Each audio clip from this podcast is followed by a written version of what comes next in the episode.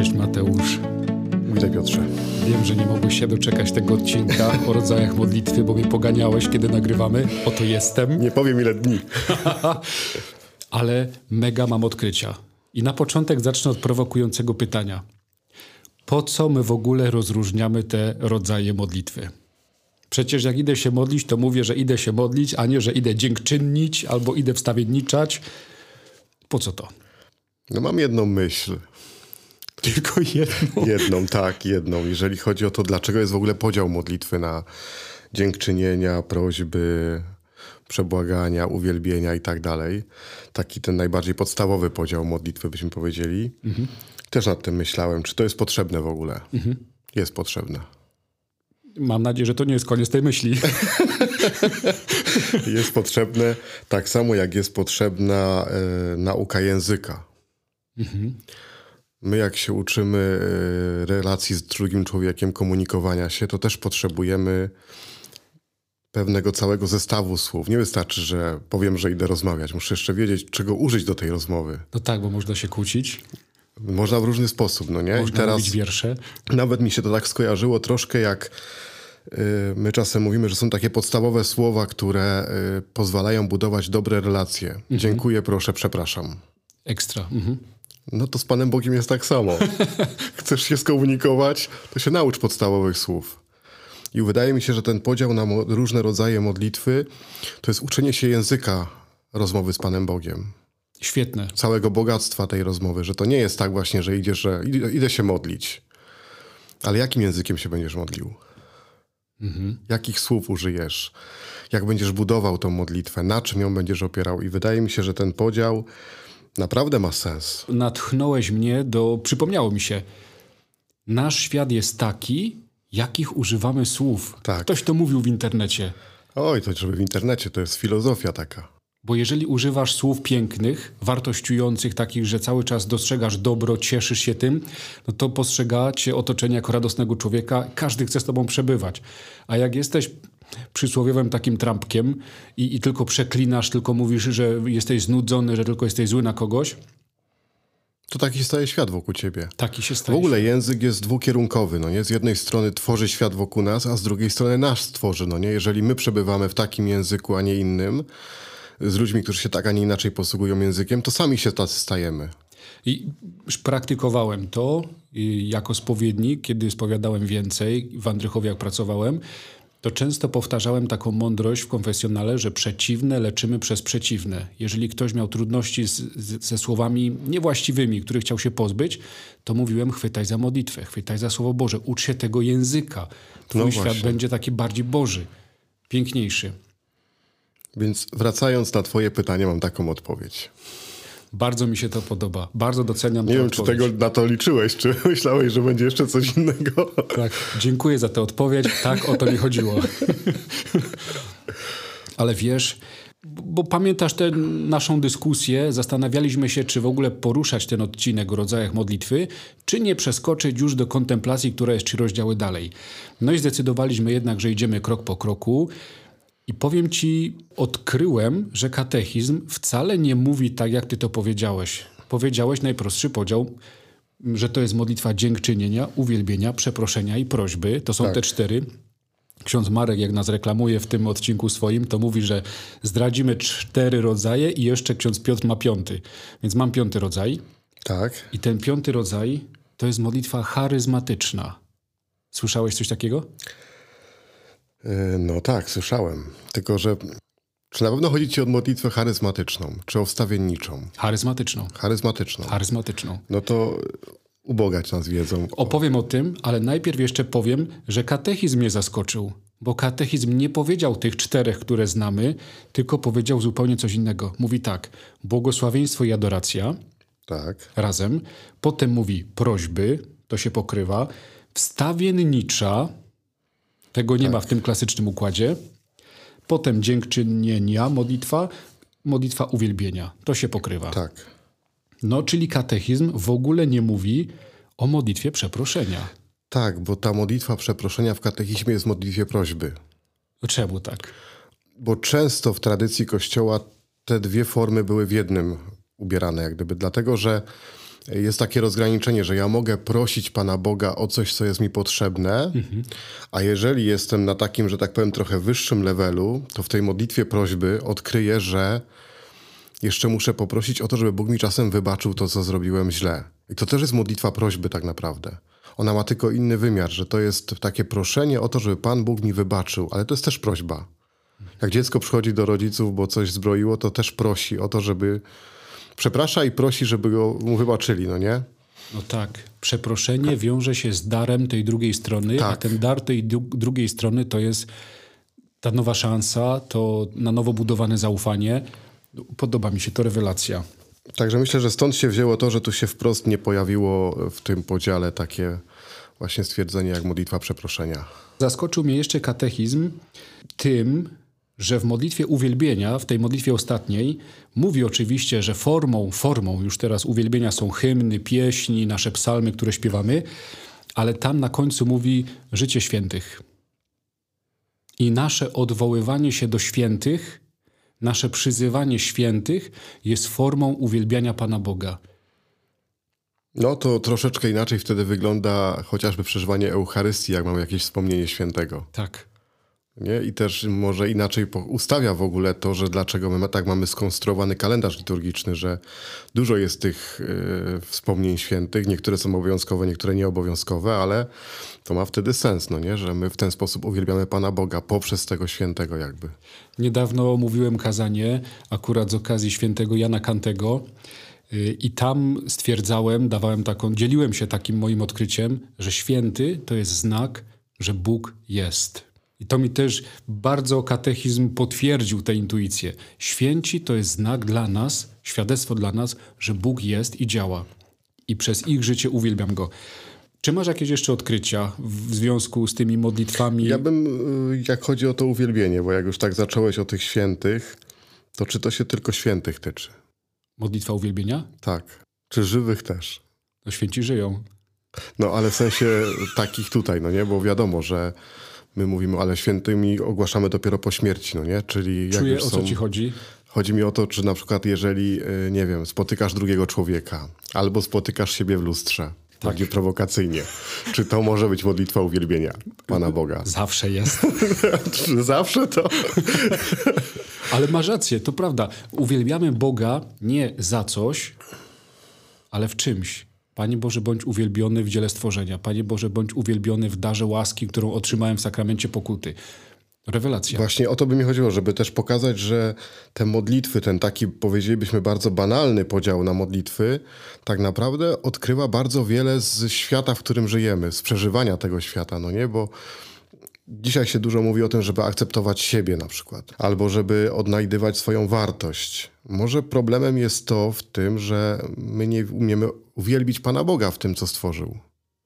Nawet patrząc w lustro. Ciekawe. To chodźmy dalej. Modlitwa dziękczynna. Czy jakąś mądrość chciałbyś mi zaserwować w tym kontekście? Modlitwa dziękczynienia wydaje się, że się rodzi wtedy, jak Pan Bóg coś zdziała w naszym życiu, no nie? To Aha. wtedy Mu dziękuję. Y, ale mi się tak, ja bym to chciał odwrócić, że jak próbuję dziękować Panu Bogu, to tak naprawdę to jest taka szkoła odkrywania bogactwa. Co ja tak naprawdę mam? Co otrzymuję od Pana Boga? Aha, tak. Bo to jest trudna modlitwa. Modlitwa dziękczynienia to jest trudniejsza od uwielbienia według mnie. To jest chyba najtrudniejsza modlitwa tak naprawdę. Aha. Bo y, zasadniczo my o wiele rzeczy prosimy Pana Boga. No nie, to jest taka powiedzmy, że najczęściej nasza modlitwa to jest modlitwa prośby. Zasadniczo rzadko kiedy Pan Bóg robi tak, że to dokładnie o co go prosimy, to się spełnia.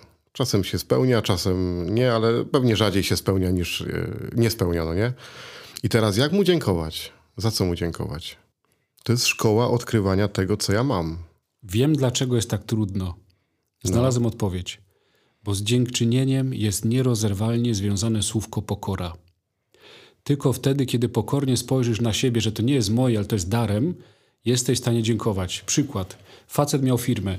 Nigdy nie podziękował swoim pracownikom, bo cały czas tłumaczył, ja im za to płacę, to należy się ta robota. To jest ich obowiązek. No to jest ich obowiązek. A zobacz, jak o wiele lepiej jest, kiedy przychodzi dyrektor firmy i mówi: Dziękuję ci, że jesteś, że swoim, swoją pracą pracujesz na wizerunek mojej firmy. Jaki lepszy klimat jest. No i dlatego, jak czyta, słuchałem takiej świetnej konferencji, to tam było powiedziane, tylko człowiek pokorny potrafi dziękować tak z głębi serca. Dokładnie. I do tego dziękczynienia znalazłem jeszcze jedną mega myśl. My dziękujemy za rzeczy dobre, a czy potrafimy podziękować za doświadczenie cierpienia? No, to jest bardzo trudne. Bo szatan wykorzystuje cierpienie, księga Hioba, żeby nam pokazać, że Pan Bóg jest zły. A jeżeli ty w cierpieniu dostrzeżesz dar Pana Boga, bo paradoksalnie cierpienie jest momentem, kiedy Boga łatwiej spotkać. I jeżeli w cierpieniu dostrzeżesz wartość i powiesz, Panie Boże, no, no dziękuję Ci, że mogę przez to moje doświadczenie Ciebie spotkać, to wybijesz szatanowi wszelką amunicję z rąk i on Cię nie ma jak zahaczyć. A już super poziomem duchowości jest w cierpieniu Boga uwielbiać. No i tu jest też takie coś, co się pojawia, yy, taka cienka granica między dziękczynieniem a uwielbieniem. Mhm. Bo dlaczego to jest różnica?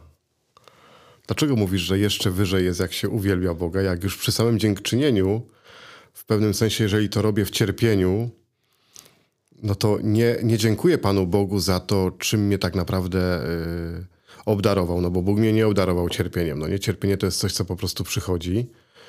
Może mieć bardzo różne źródła, no i teraz ja mu dziękując za to, w pewnym sensie go uwielbiam. W pewnym sensie. Natomiast dziękowanie to jest jakby odkrycie sensu. Panie Boże, dziękuję Ci, no. że mogłem odkryć sens tego cierpienia, a uwielbienie dla mnie, tak ja to rozumiem, polega na tym, że ja w tym cierpieniu się z nim zjednoczę. Bo uwielbienie polega zawsze na takim trwaniu serce w serce. Uwielbienie polega na takim byciu obok siebie. W seminarium, no wiesz, no, mieliśmy rozmyślanie codziennie. Y, to było od 6 rano i potem jeszcze adoracja czasami była w czwartki półgodzinna. I trzeba sobie było znaleźć sposób na adorowanie Pana Boga, nie? Bo, bo byś w seminarium nie wytrzymał. Ja przyznam się, miałem taki sposób, że sobie tam przeczytałem fragment pisma i wyobrażałem, że Jezus siedzi na tych schodach, na których tam w seminarium stoi ołtarz, że on tak siedzi i tak patrzy na nas, nie? I w pewnym momencie już odpływałem, już dla mnie były nieistotne słowa z pisma, tylko tak myślę, Panie Jezu, no super, że jesteś. Jaki ty masz plan na mnie? I, I, generalnie się kończyło na tym słowie super, że jesteś, bo, bo, planu nie byłem w stanie jeszcze wymyśleć wtedy. I takie, takie bycie razem i, i, widziałem, że jest monstrancja wystawiona i to mi się bardzo, bardzo podoba. No to uwielbienie, czyli takie bycie razem, poświęcanie czasu. No na pewno to jest taka modlitwa, która już wymaga takiej faktycznie wiary, która jest zbudowana na dobrej relacji z Panem Bogiem, no nie? Bo bo umieć odkrywać Pana Boga wtedy, kiedy jest ciężko, wtedy, kiedy jest trudno i odkrywać Go jakoś kogoś, kto jest blisko Ciebie tak. i, i kto chce wtedy z Tobą być, bo to jest też ważne, że Pan Bóg wtedy chce być z człowiekiem, no tak. nie? To nie jest tak, że chce Go zostawić, wręcz przeciwnie, yy, chce Go wtedy przede wszystkim wspomóc, więc to na pewno jest coś pięknego. No z pewnością to pokazuje już, mówiąc o chociażby tym dziękczynieniu, teraz o uwielbieniu, o cierpieniu, o tych rzeczach, że Modlitwa to jest szkoła życia. Mhm. Faustyna. Też to znalazłem. Dwóch rzeczy nam zazdroszczą aniołowie. Eucharystii i cierpienia. To, to są... nie Faustyna wymyśliła. To, to mam świadectwo, że to są jej słowa. Nie tak? wiem, kto to wymyślił. Może też to zna od kogoś. To już na oazie chyba było kiedyś. No.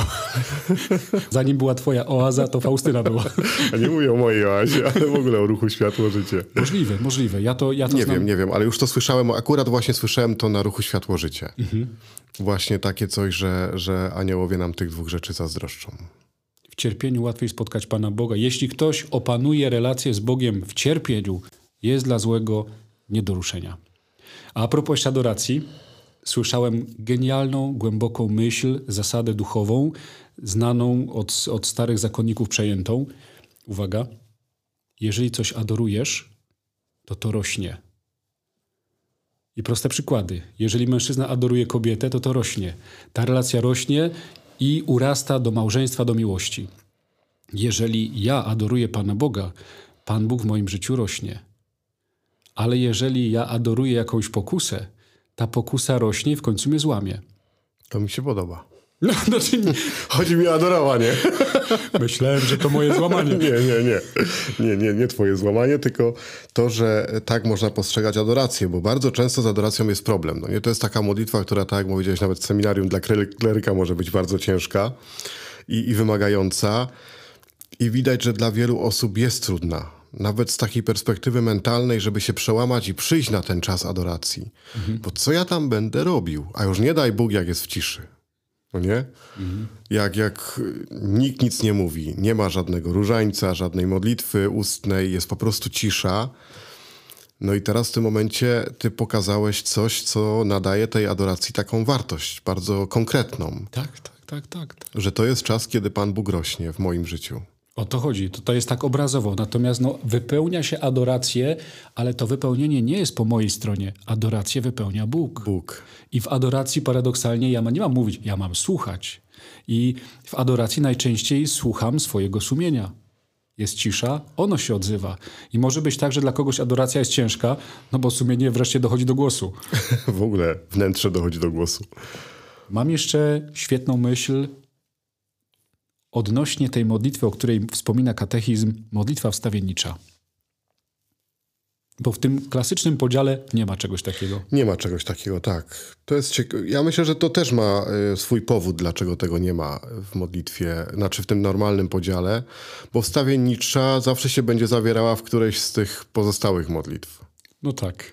No nie, bo to jest albo prośba za kimś, albo dziękczynienie za kimś, albo tak. uwielbienie Boga dzięki komuś, więc, że tak powiem, zawsze się gdzieś tam znajdzie. No znalazłeś świetne rozwiązanie. Ale skoro katechizm to wyodrębnił, to znaczy, że ma szczególną wartość i, i że warto to podkreślić, także Ja mam taką słuchamy. obserwację z życia, takie doświadczenie. Wstawienicza ma tą moc i siłę, na przykład, jeżeli ktoś choruje, a ja się kimś opiekuję chorym, to ja mam większą śmiałość dzwonić do lekarza niż sam ten chory. Ten, który się modli za kogoś, ma większą śmiałość do Pana Boga niż ten, który powiedzmy czegoś potrzebuje, albo jeszcze nawet nie wie, że tego potrzebuje. No, czasem to jest też takie coś, że człowiek się nie czuje na siłach. Mhm.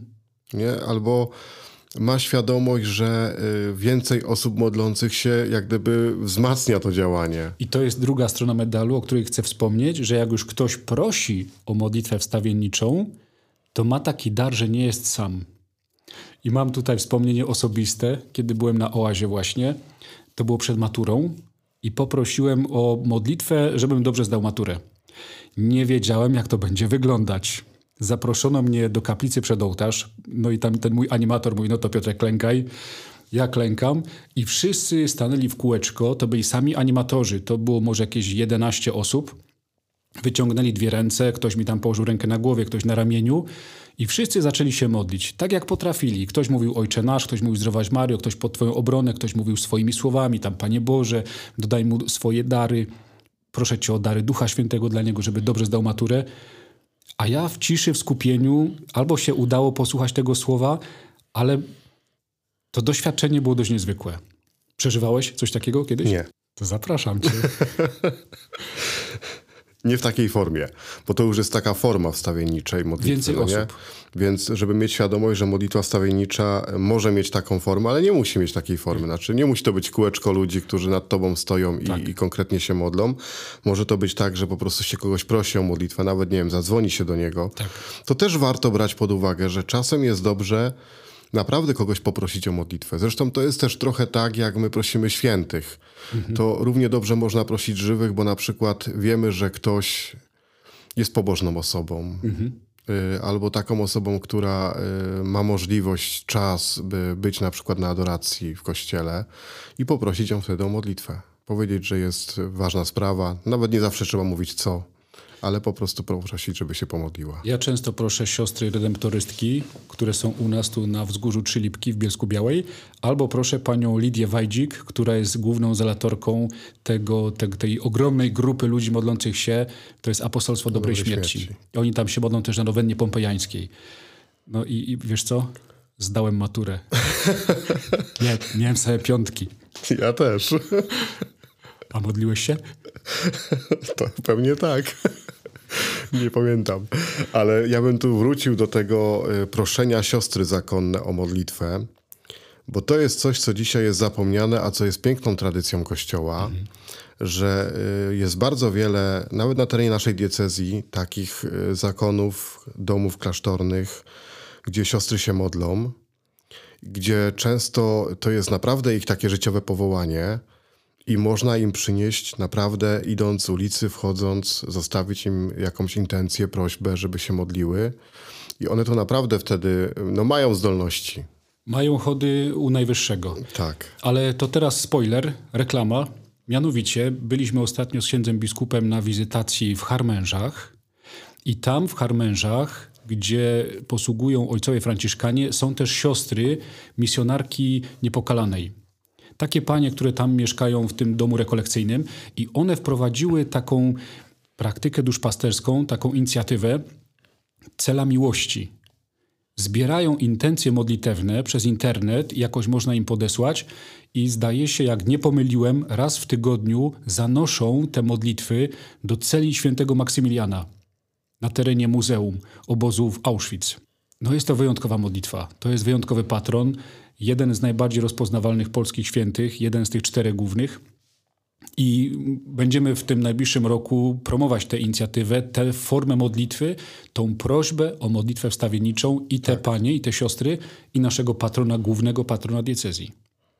To jest bardzo piękne. Znaczy w ogóle ta świadomość, żeby wiedzieć, że można poprosić, zajść, bo no, to są osoby, które do tego są powołane. To jest ich życie. No to na koniec modlitwa charyzmatyczna. Chcę zdradzić tajemnicę. Modlitwa charyzmatyczna to taka, która zawsze jest serce w serce z Panem Bogiem. Ja to już mówiłeś przy I teraz ona ma sześć punktów. To już mówiłeś przy uwielbienia. Ale sześć punktów. No. Pomnaża miłość Boga we mnie. Rodzi radość serca. To jest nawet taki moment po grzechu. Jak wiem, że płaczę przed Bogiem, ale zwracam się takim pełnym żalem do Pana Boga i ufnością w Jego miłosierdzie, to, to nie jestem załamany, przybity i nie zaczyna się lawina grzechów, tylko radość, że liczę na Boże przebaczenie. Poza tym trzy, spontaniczna. Nie ma jakichś szczególnych ram, jak należy się zachowywać w tej modlitwie. Po cztery, daje pokój serca. Po pięć, jest uporządkowana, ale w takim znaczeniu, że ma zawsze cel. Ta modlitwa zmienia mnie. Przykład do tego, jeżeli po modlitwie wychodzisz na zewnątrz, spotykasz człowieka, który no, czuć go alkoholem i ty jako chrześcijanin go krzyczysz po nim, go nawracasz, to to nie jest owoc dobrej modlitwy. Nie? To, to, to nie jest pomoc temu człowiekowi. To jest jakieś wykrzyczenie się na jakąś tam no, no, poszkodowaną osobę. Więc modlitwa uporządkowana ma cel, żebym ja życiem świadczył, że ten pokój zrodzony we mnie się teraz dzieli na ludzi i po szóste prowadzi do zmiany życia, prowadzi do jakiejś mądrej decyzji, do jakiegoś dobrego postanowienia. Ale to wszystko ma zwykła modlitwa. To trzeba od razu charyzmatycznej używać? Tak to nazwali. A to nie jest czasem tak, że to jest takie bawienie się słowami, bo tak naprawdę sama modlitwa to jest charyzmat. Samo modlenie się jest owocem charyzmatu, który mamy. Jedni będą mieć go w tą stronę rozwinięci, inni w drugą, ale to zawsze jest charyzmat, bo to, co przeczytałeś, tych sześć rzeczy, to jest po prostu owoc modlitwy. Tak powinno być zawsze. Tak. To nie tak, że dopiero jak jest modlitwa charyzmatyczna, to wtedy się rodzi pokój w sercu, bo się pomodliłem. To powinno być owocem każdej modlitwy, każdego spotkania z Panem Bogiem. Zaczekaj, zaczekaj. Ktoś mądry powiedział na początku odcinka, że to troszkę też chodzi o słowa, żeby się nauczyć języka. tak. A słowo charis co oznacza? Łaska. A charyzmatyczny, natchniony Duchem Świętym. I wracamy do początku, o czym mówił katechizm, że modlitwa to jest życie Ducha Świętego we mnie. No dokładnie i dlatego to tak troszkę mi zawrzeło bardziej, żeby podkreślić podstawową tutaj rzecz, no nie? Bo dlaczego tak mówię? Bo słowo charyzmat jest takim słowem dość niebezpiecznym. Większość ucieka. Ja nie. Powiedz komuś, że to jest charyzmatyk. A to tak. No. To jest takie słowo, które może prowadzić do takiego... Dlaczego ja się tego tak boję?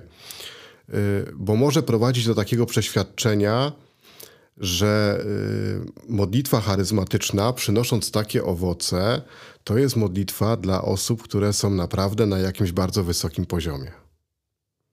Bo tak się najczęściej kojarzą charyzmaty. Mhm.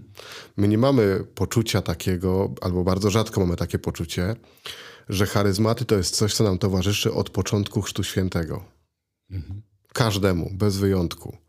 Bierzmowanie to jest cała masa charyzmatów, które otrzymujemy. Charyzmatów, czyli darów uzdalniających nas, nas do czegoś. Do, do czegoś, tak. I to wszystko, co powiedziałeś, to jest oczywiście prawda. Nie? I jak najbardziej. To jest podkreślenie, tak jak mówisz, w języku jeszcze pewnej jednej strony, że tak powiem, modlitwy, czyli tego działania Ducha Świętego w nas. tylko żeby mieć świadomość, że to jest tak naprawdę owoc po prostu modlitwy. Czyli dalej mogę mówić, że idę się modlić, a nie charyzmacić. Tak, a nie charyzmacić. Dokładnie. Ale świadomość to jest to właśnie, że język ubogaca, no nie? Że jak teraz wiemy, że to się wiąże z charyzmatami, to wiemy, że nasza modlitwa jest owocem charyzmatów w nas. Czy tego chcemy, czy nie, czy się tego boimy, czy się nie boimy, to o każdym można powiedzieć ochrzczonym, że jest charyzmatykiem. No i piękna puenta na koniec. Bardzo Ci dziękuję. Powiem Ci, Piotrze, że mnie dzisiaj zaskoczyłeś. Bardzo wiele ciekawych, pięknych myśli. Staram się, pracuję nad tym. Także naprawdę, naprawdę bardzo dobry odcinek. Do zobaczenia. Nic Cześć. tylko się iść Pomodlić. pomodlić. No super.